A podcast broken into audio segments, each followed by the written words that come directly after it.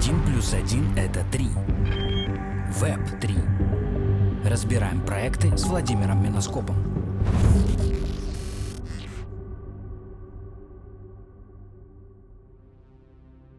В 1995 год. Возле одного из домов на улице Орджоникидзе в московском районе Санкт-Петербурга водитель автомобиля заметил в баке для отходов части человеческого тела. На место происшествия прибыли сотрудники тогда еще милиции. Этот случай в итоге оказался не единичным. Позже в том же дворе местный житель, вынося мусор, увидел в контейнере человеческую голову, даже не прикрытую отходами. «Не надо отворачиваться. Это Санкт-Петербург. Город, желающий проводить Олимпийские игры. Это Санкт-Петербург и его абсолютно подлинная изнанка. Город, где ежедневно проводят презентации, бездельничает власть, убивают и едят людей. А еще Санкт-Петербург знаменит своими мостами, которые разводят. Вы уже знакомы с Андреем Великим. Это тот парень, команда которого строит мосты, которые не разводят. Убедимся в этом сегодня в новом выпуске подкаста 1 + 1 – это 3 с Владимиром Менаскопом, который провел масштабный ресерч Old Bridge, и у него появились вопросы. Владимир, тебе слово. Действительно, сегодня у нас в гостях Old Bridge, соответственно, Андрей Великий. И вопрос первый. У нас раздел «Команда». В ней было более 20 человек на 22 год. Что сейчас поменялось? Больше-меньше, стагнирует команда, развивается. Ну а дальше будут вопросы, кто в нее входит. У нас сегодня 22 человека. А мы, в принципе, готовы масштабироваться, но мы достаточно консервативно к этому подходим. Если еще буквально год назад, 2 года назад я был сторонником того, что давайте бежать, то по мере того, как на рынке начались проблемы, я, с одной стороны, очень дорожу нашей командой, ее костяком, и считаю, что нам надо приложить максимум усилий, чтобы ее сохранить. С другой стороны, мои подходы в том, что касается масштабирования, стали более консервативными. Поэтому, наверное, мы расти будем, но я не думаю, что кратно в ближайшее время. Может быть, если рынок поменяется, я займу более агрессивную позицию, но я видел в своем прошлом, когда хорошие классные проекты не вытягивали burn-rate, наверное, на меня это произвело такое впечатление, что я стараюсь периодически дуть на холодную воду. Да, структура команды. Меня больше всего интересуют разработчики. То есть, сколько там фуллстэк, бэкэнд, фронтэнд, тестировщики, сколько вообще человек именно занимается разработкой. Есть мой партнер, кофаундер и CTO Юра, который заведует всей технической частью. И есть еще 10 человек в составе технической команды. Это то, что, в принципе, не связано с активностями, но это связано только с техническими активностями. Если мы делаем разбитие, то из 10 человек это project manager, это 3 человека на фронтенде, и остальные, это, можно сказать, в большей степени бэкенд, чем фуллстэк. Экспертиза на бэкенде делится примерно пополам между растами солидить, если очень грубо. Отлично. Тогда, собственно, какой в среднем опыт у разработчиков? Ну, там, больше 3 лет, больше 5 лет. Если блокчейн-разработчики, которые делали до этого что-то. Например, Юра, с которым мы вместе основали проект, мы с ним познакомились еще в Paytomat. И Юра занимался мобильным кошельком. У него, наверное, больше всех опыта именно в блокчейн-разработке, которая корнями уходит еще в 2018 год и даже более ранний. А людей в целом мы больше подбирали не по их экспертизе в блокчейне, а скорее в их экспертизе в целом, в том, насколько они классно пишут код, и мы их каким-то вещам, связанным с блокчейн-разработкой, обучали. Поэтому в любом случае это 3 года плюс, если мы говорим в принципе про разработку. Если мы говорим именно про блокчейн-разработку, то здесь часть команды, большая часть, наверное, начала ее только в 2020-2021 получать этот опыт. Тогда следующий короткий вопрос. Собственно, я сам сторонник анонимности, но тем не менее, почему конкретно на сайте Old Bridge нету команды? Это предмет моих многочисленных дискуссий с Юрой, если честно. Потому что я как раз был всегда сторонником того, чтобы команда была публичная. У Юры логика немного другая. Если он нас слушает, он может написать и со мной поспорить прямо здесь в эфире. Если нет, то он говорит, что продукт в первую очередь должен говорить сам за себя. И команда является именно командой, которая стоит за продуктом. Поэтому акцент надо делать не на том, кто делает, а что мы делаем. Это его позиция, которая в итоге и вылилась в то, что у нас на сайте команда не перечислена, хотя многие члены команды пишут в LinkedIn об этом. Здесь нет никакой тайны, здесь нет желания сохранить анонимность, мы просто ставим продукт на первое место. Плюс, если честно, то у некоторых криптопроектов, которые не так дорожат своей репутацией, а приходят на рынок в поисках легких денег, они периодически как раз выпячивают команду, вот, дескать, посмотрите, как нас много, посмотрите, какие мы публичные, чтобы людям это транслировать как один из уровней доверия к проекту. У нас скорее позиция, что, смотрите, есть наш код, есть наш продукт, есть наши аудиты, и вот это должно вас стимулировать или не стимулировать пользоваться нашими продуктами, а вовсе не конкретные персонали. Это часть корпоративной культуры, скорее, а не желание остаться анонимными. Я скажу, в чем я увидел парадокс. На сайте есть отсылка к GDPR и, соответственно, к компании. И возникает вопрос токен утилити. Команда как бы вот сейчас про позиционирование мы поговорили. Все комиссии, да, собираются ончейн. Раньше там были 0,3%, сейчас не знаю, какая установлена, но тем не менее. И получается тогда простой вопрос, тогда зачем юридическое лицо? Какая функция у него? Юридическое лицо нужно в нескольких случаях. Во-первых, юридическое лицо нужно тогда, когда мы взаимодействуем с партнерами. Например, даже тогда, когда мы заказываем у Kudilsky Security, к примеру, аудит, им нужен контрагент. Они же заключают договор не, например, со мной, как фаундером компании, как с физиком. Нужно юрлицо, которое выступает от нашей компании подписантом документов.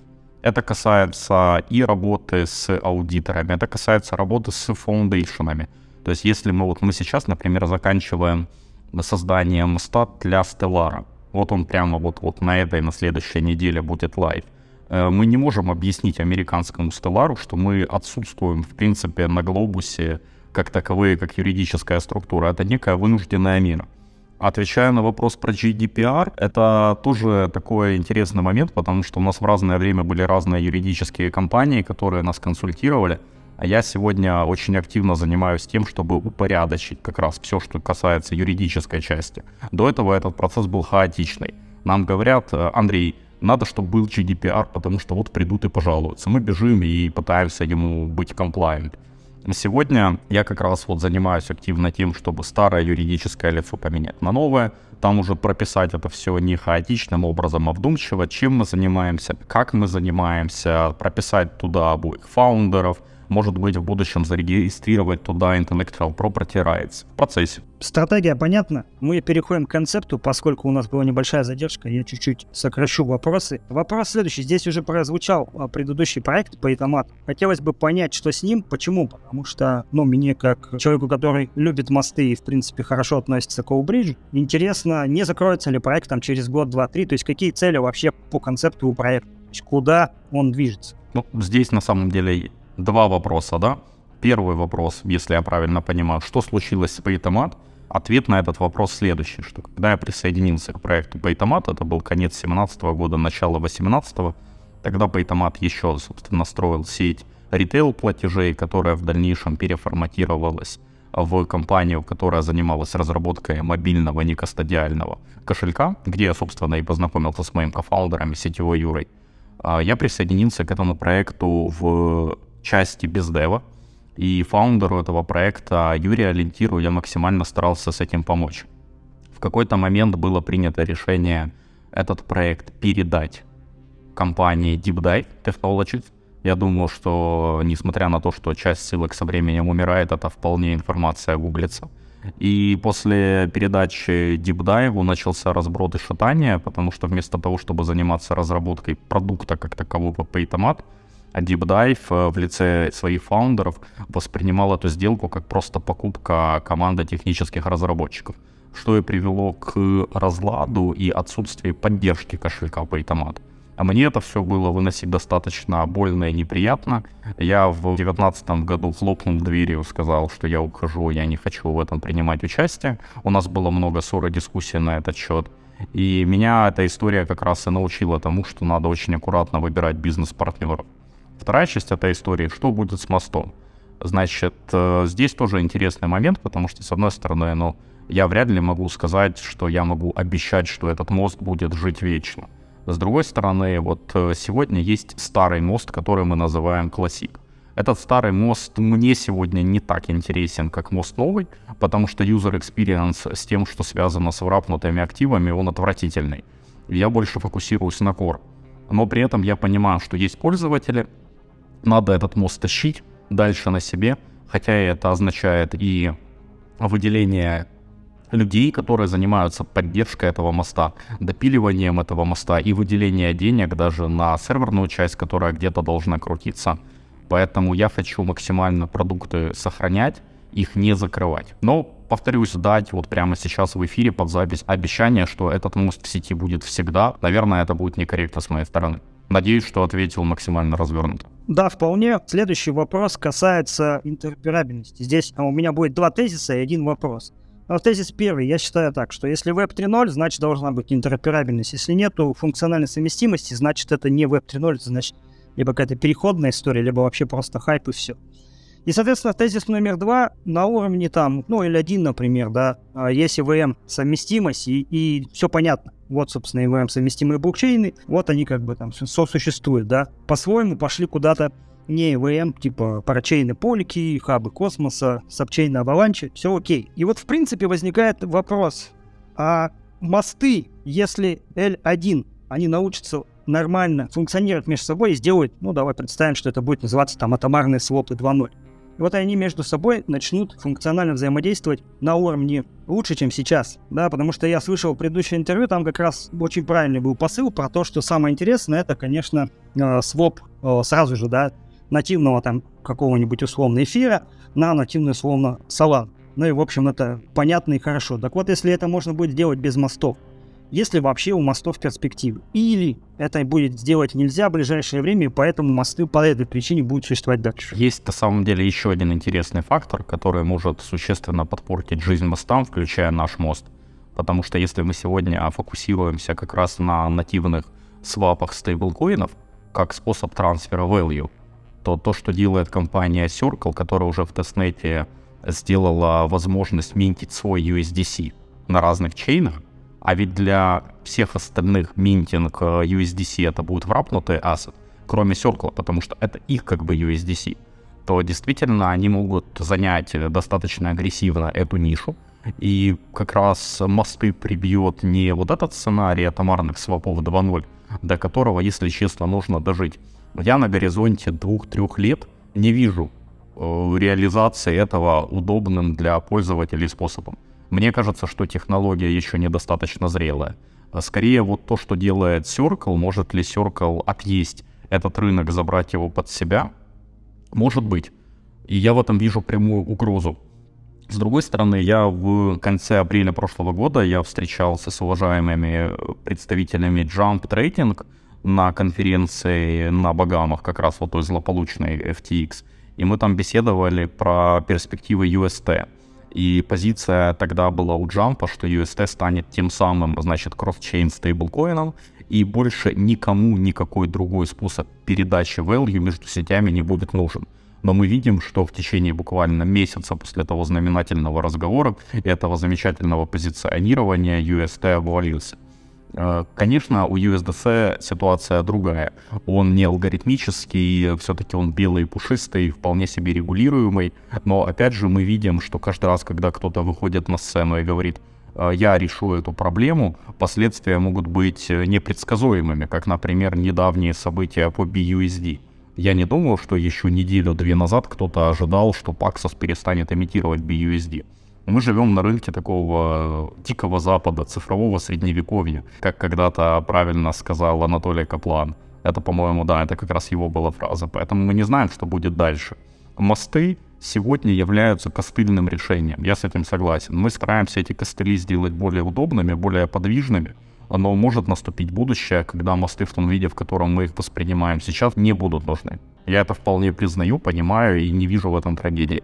Тоже понятен концепт. Я следующий тогда вопрос немножко поменяю. На сайте, я уже точку зрения понял про классический мост и отношение к нему, но тем не менее, там на сайте указано, в том числе в документах, как можно залистить токен, да, вот хотелось бы понять вообще, какой порядок этого листинга, да, то есть в чем ведется отбор. Это можно сделать более удобно, это можно сделать более красиво, а вариантов по добавлению токена трушного, да, там, с точки зрения Web 3.0 миллион, да, там, начиная с того, что можно сделать просто процедуру, там, голосования DAO за добавление и выносить это туда, и, в принципе, снимать с команды эту ответственность. Причина, по которой это сегодня не происходит, это как раз то, что мы, не очень активно занимаемся классическим версией моста.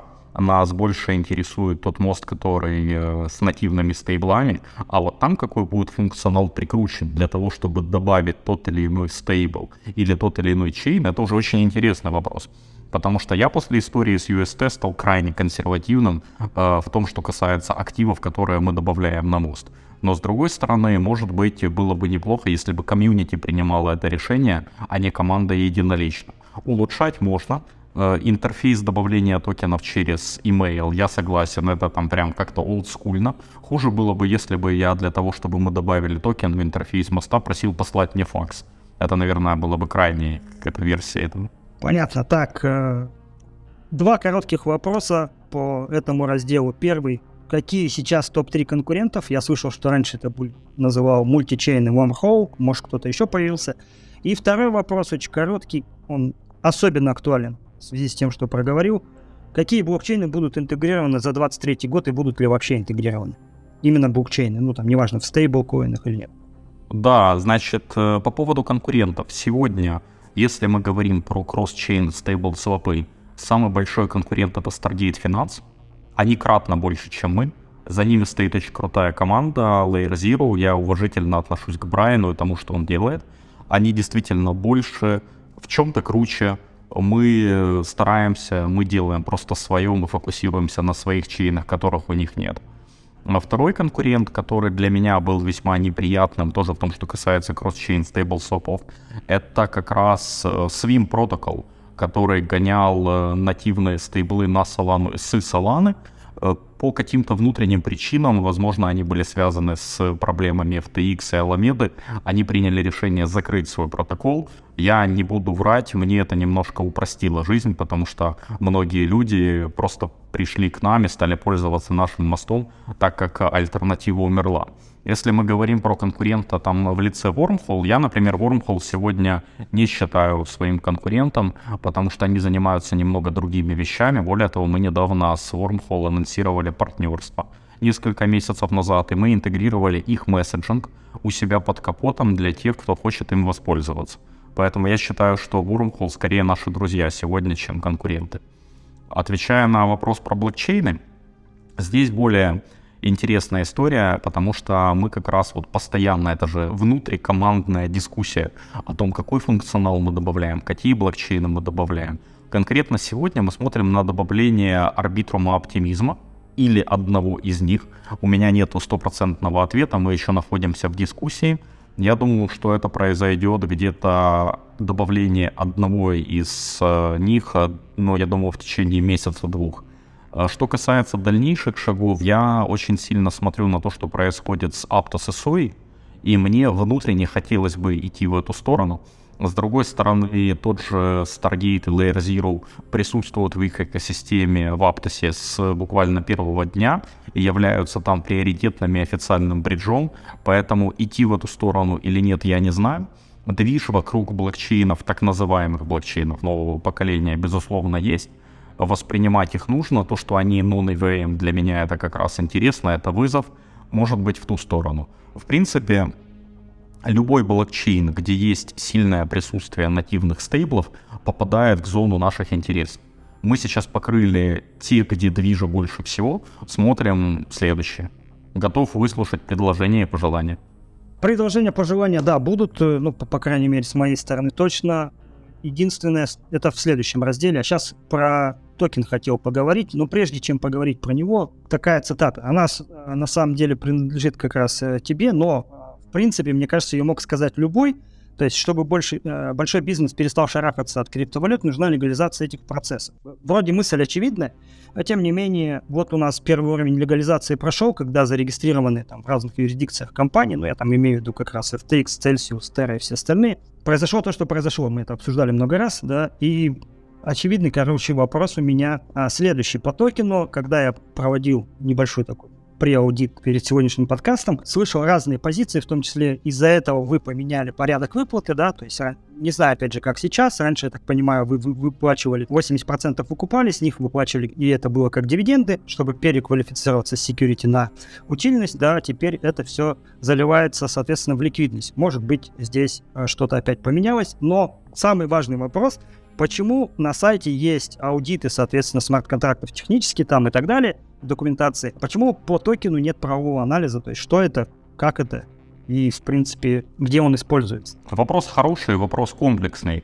Значит, правовой анализ, так называемый legal opinion по поводу токена существует. Он существует в виде документов от хороших, уважаемых юристов. И он немножко лежит в столе, как минимум до того момента, пока мы не закончим процедуру миграции юрлица, потому что вот этот legal opinion, он уже привязан к новому юрлицу. Проблема с ним в следующем. Я, если честно, не очень верю в тот вариант, как токены используются сегодня. И у меня каждый день, то есть минимизация комиссии, да, там и распределение наград, тем более, что оно привязано только к старому мосту, оно работает откровенно плохо. Я сейчас пытаюсь поменять концепцию, как сделать так, чтобы все-таки это было привязано и к новым продуктам тоже, с одной стороны. С другой стороны, здесь очень тяжело не наступить на грабли и не стать security. Как бы самый простой способ привязать токены бизнес-процесса, это сказать, что вот мы зарабатываем комиссию, вот эта комиссия идет на токен. Но так нельзя. Нам регуляторы запрещают так делать, это большая проблема. Поэтому нам приходится искать какой-то разумный компромисс. Как привязать токен к бизнес-процессам так, чтобы не нарушать закон, но при этом, чтобы в этом было какое-то здравое зерно. Потому что если мы говорим, вот мы видели, например, в 2021 году очень много governance токенов. Но если мы возьмем все эти governance токены всех проектов и пойдем и реально посмотрим процент тех проектов, где люди действительно голосуют, и используют, и вовлекаются в DAO с использованием токена, то там будет очень грустная статистика. И это говорит о том, что люди, они как бы заинтересованы в токенах, как некой такой прикольной азартной игре, желательно, чтобы токены росли. Но они не хотят пользоваться governance-функционалом в том виде, в котором это предлагают фаундеры проектов. Где здесь выход? Я пытаюсь найти на рынке истории успеха, потому что мне кажется, что, наверное, не стоит изобретать велосипед заново. Если я увижу какой-то такой кейс, который меня удовлетворит, как фаундера, и скажу, вот там ребята делают нормально, наверное, я склоняюсь к мысли его позаимствовать. Скорее всего, как результат этого заимствования, ну, а я сейчас активно смотрю на токены, что с ним делать, нам придется по новой проходить legal opinion, который уже есть, по-новому платить юристам. Думаю, что legal opinion по существующему абру в том виде, как он есть, он появится на сайте в момент, когда мы смигрируем старую компанию в новую и сможем официально публиковать эти данные. Но это все равно будет промежуточное решение, к сожалению. Мое, собственно, пожелание просто посмотреть те компании, которые проходили все эти огонь и воду и медные трубы у Сека, в частности Filecoin, да, и которым, в общем-то, отказали быть security и превратили их в утилити. Таких не очень много, но тем не менее они есть. Ну, в общем, удачи вам в этом. На второй вопрос частично был ответ, поэтому я задам только половину вопроса, который интересует меня лично. Если я правильно понимаю, то те, кто заходил, не знаю, как там раунды назывались, ну, допустим, Сита он назывался, да, или там Приват, или как-то еще, то вот эти все инвесторы, фонды, они будут выходить после разморозки через 4 года, то есть это 25-26 год. У меня был сид-раунд вместе с Race Capital. Крис Маккан, он очень крутой чел, я искренне рад возможности с ним познакомиться. На сегодняшний день Race не продал ни одного токена. Вообще ни одного. То есть все, что они получали, они стейкали, они голосовали в DAO. И я могу сказать, что в любом случае, если миграция токена в каком-то виде, или не миграция токена, а переосмысление токеномики будет, я в первую очередь буду контактировать с Race Capital. Они же тоже не дураки, они понимают, что если у нас где-то впереди грядет колоссальный разлог токенов в отношении низколиквидного токена, то это будет болезненно для комьюнити. Никто этого делать не хочет. Поэтому я думаю, что первый шаг в этом плане — это все-таки определиться с новой ролью токена. Второй шаг, так как у меня инвестор всего один, это очень сильно упрощает процесс коммуникации. Я могу им просто написать в сигнал и сказать: друзья, давайте поговорим, вот смотрите, вот мой план, вот какие я вижу риски, вот можно здесь определить беспокойство сообщества, что вполне реалистично, вот такой выход давайте предложим. Поэтому по факту анлок, я думаю, он может даже быть позже, чем это сейчас сказано. Тогда два завершающих вопроса. Во-первых, что касается, собственно, правового статуса токена и все остальное, будет ли в связи с этим вообще добавление когда-то анонимных активов, ну и в частности там блокчейнов, ну хотя бы Monero, Zcash, любой, даже Dash под. Вот в это направление будете вы когда-то работать? Мы работаем в это направление, но не совсем таким образом.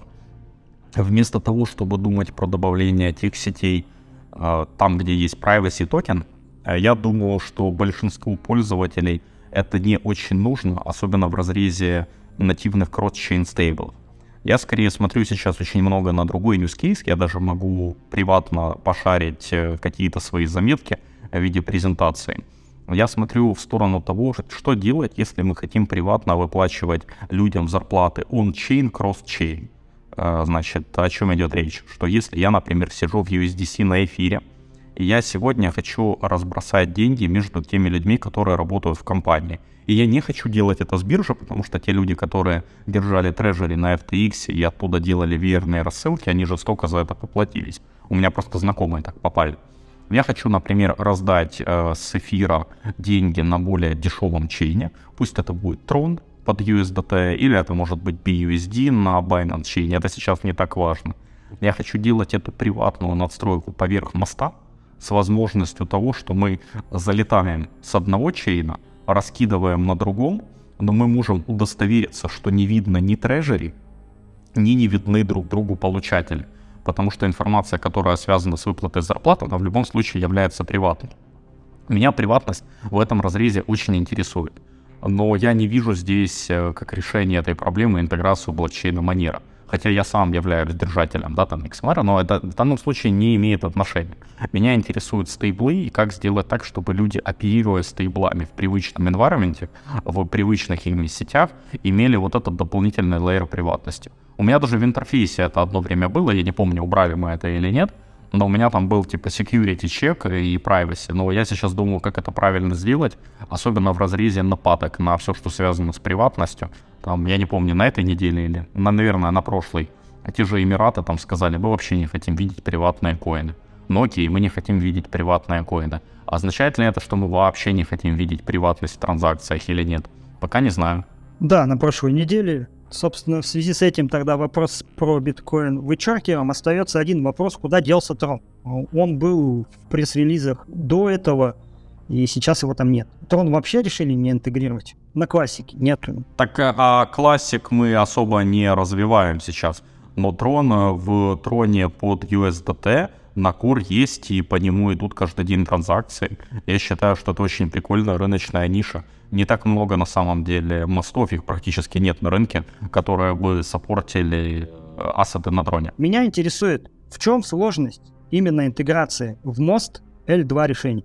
Строго говоря, интеграция в мост Arbitrum и Optimism, если мы решим PN уйти этим путем, она не несет супертехнической сложности, кроме того фактора, что каждый раз, когда мы добавляем еще один чейн, нам надо, как бы, у нас сложность того, что мы делаем, она по сути возрастает геометрически, потому что мы же этот чейн сразу добавляем в привязке ко всем остальным чейнам, ко всем остальным ликвидити пулам. Поэтому мы, если в старом мосту у нас об этом голова не болела, и нам не надо была ликвидность, и там не было проблемы вообще как таковой по передаче всех данных в таком виде, то в новом мосту, где надо на каждый ассет, на каждом чейне делать пул, и надо следить, чтобы с этим пулом было все хорошо, а если с пулом будет какая-то проблема, он автоматически потянет за собой все другие пулы, мы просто консервативно относимся к тому, кого мы добавляем и в каком объеме. Но просто развернуть Arbitrum Optimism контракты, это, ну, без привязки к тому, что мы делаем, это очень быстро. Я сложности не вижу. Эта сложность скорее общая, архитектурная и организационная, и бездевовская. Окей, в связи с этим вопрос. Общаетесь с командой за кассинг или нет? И после их релиза планируете интегрироваться или нет? Ну, я из команды ЗК Андрея Соболя знаю. Можно ли сказать, что мы общаемся? Я с ним переписывался на днях, говорю: Андрей, давай кофе попьем. Каких-то суперпланов по интеграции вроде как не было, но мы можем посмотреть в эту сторону. Просто мне для того, чтобы интегрировать L2 любой, мне надо ответить себе на вопрос, а будут ли объемы, будут ли туда бегать ассеты и какие ассеты будут.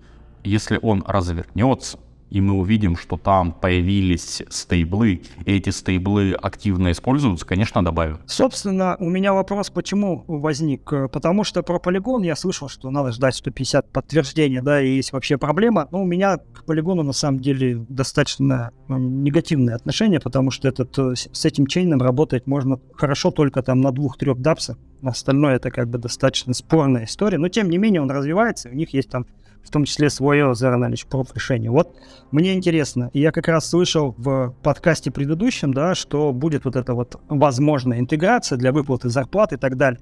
А что будет базой самого Zero Knowledge Proof? То есть это кто будет? Вот решение там от полигона собственное или от кого-то еще? Это будет собственное решение, по крайней мере в том виде, в котором мы прототипируем. У меня изначально должен быть какой-то рабочий модуль на конец февраля. Я сейчас понимаю, что на конец февраля мы не успеем. Я думаю, что где-то в течение марта мы допилим и объединим те куски, которые у нас уже есть.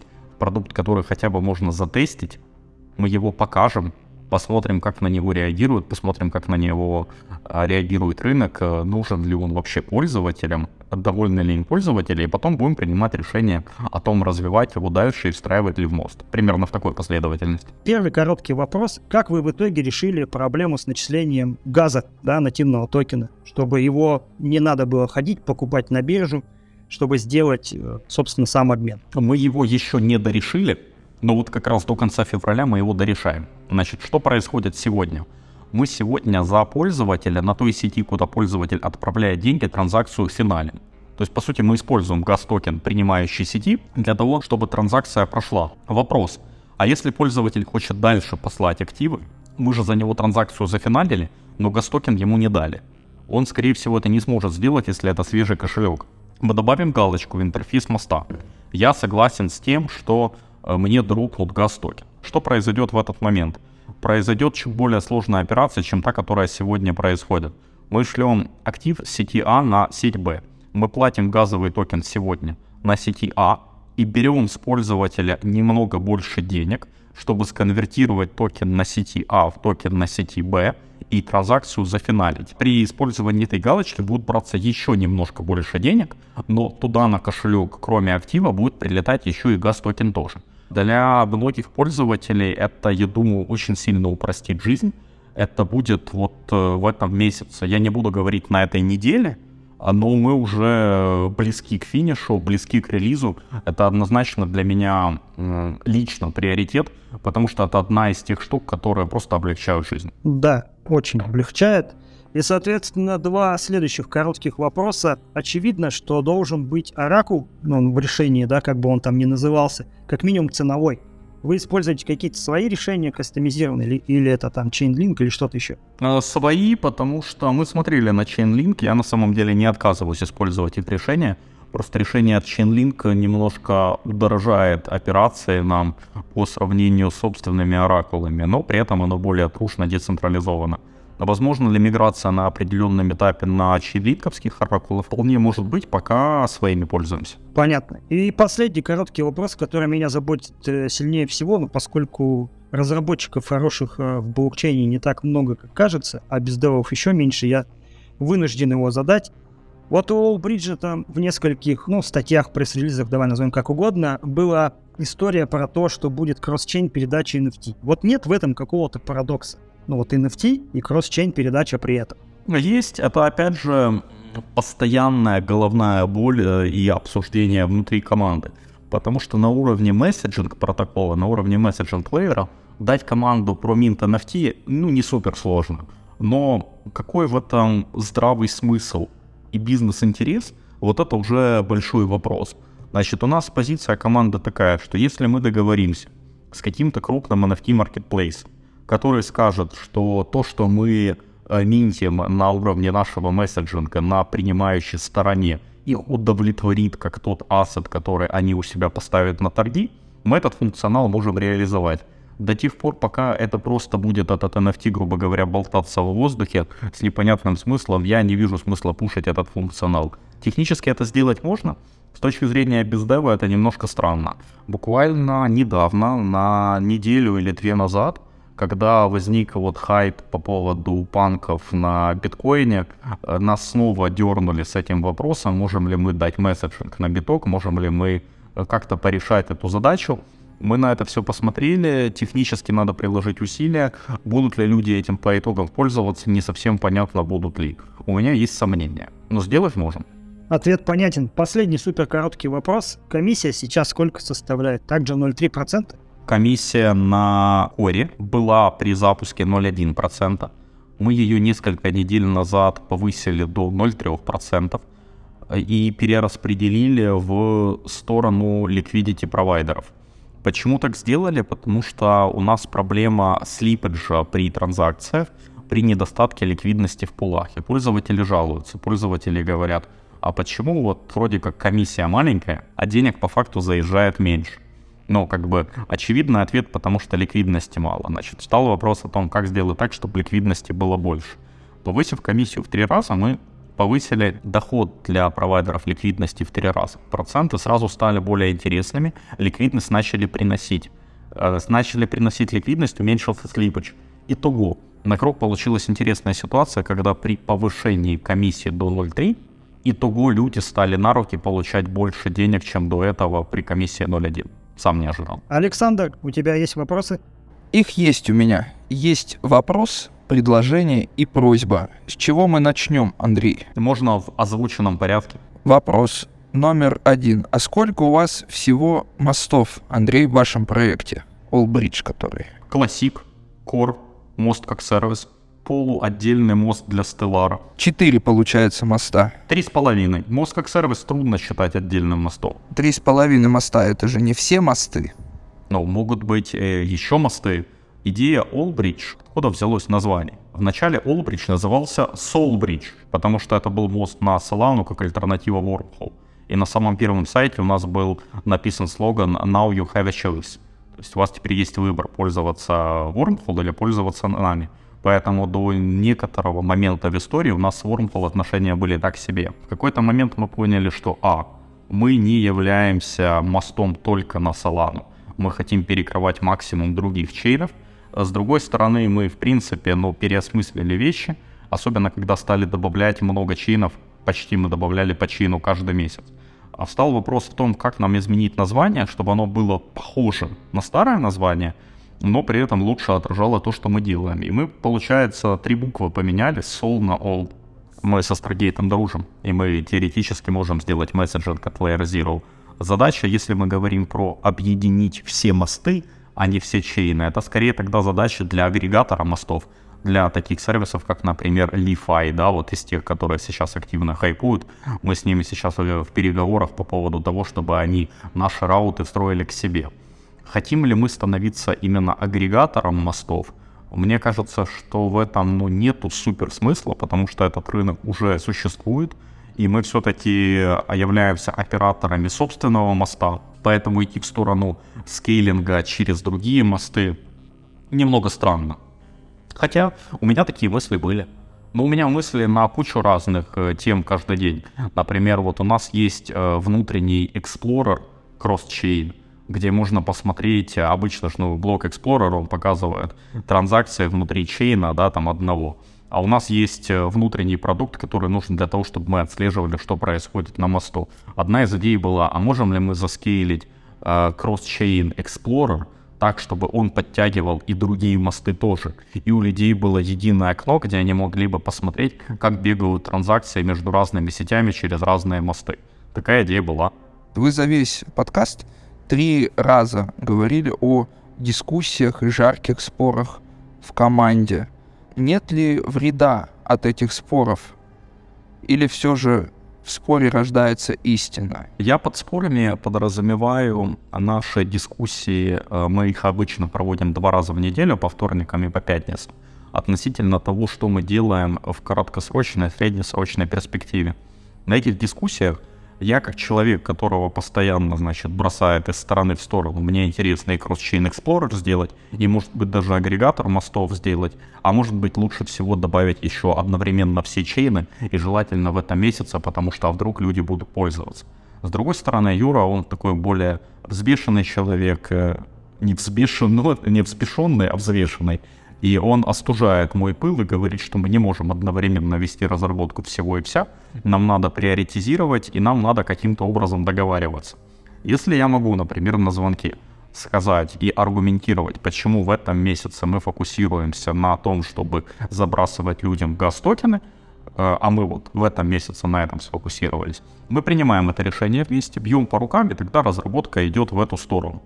В следующем месяце, ближе к началу, у нас будет дискуссия о том, что мы делаем дальше. Тяжелее всего в ситуации, если, например, я вижу какую-то возможность на рынке, когда надо вот прямо сегодня поменять направление разработки и что-то всунуть в этот план. Вот это, конечно, самые горячие споры вызывает.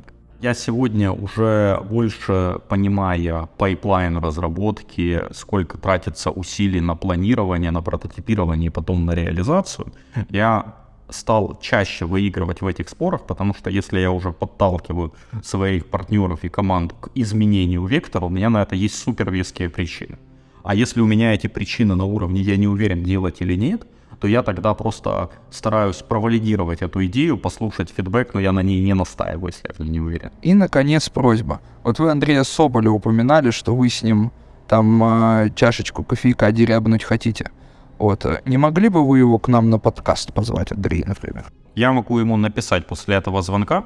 Я ничего не обещаю, все-таки Андрей самостоятельный человек. Я могу дать его телеграм-тег. Я скажу, что мы сейчас закончили записывать подкаст, что очень хотели бы его видеть следующим гостем, если это возможно, и, по крайней мере, вернусь к какой-то обратной связи. Благодарю Андрея, что он пришел. Благодарю, что мы справились, соответственно, с техническими трудностями. Впервые они у нас возникли в эфире. В принципе, кстати, по Андрею Соболю у нас есть хороший знакомый общий, поэтому я тоже могу его позвать. И, соответственно, сегодня у нас были в гостях Old Bridge, проект, который не агрегирует чужие мосты, а строит свои собственные, за что им большое спасибо и всем пока. Спасибо огромное за приглашение, за подготовленные глубокие вопросы. Я очень ценю, что с вашей стороны была проделана домашняя работа, и мне было приятно на них отвечать, даже там, где, казалось бы, не должно быть приятно. Благодарим. Концепт-команда CoinCode. Мы разобрали проект. До новых встреч.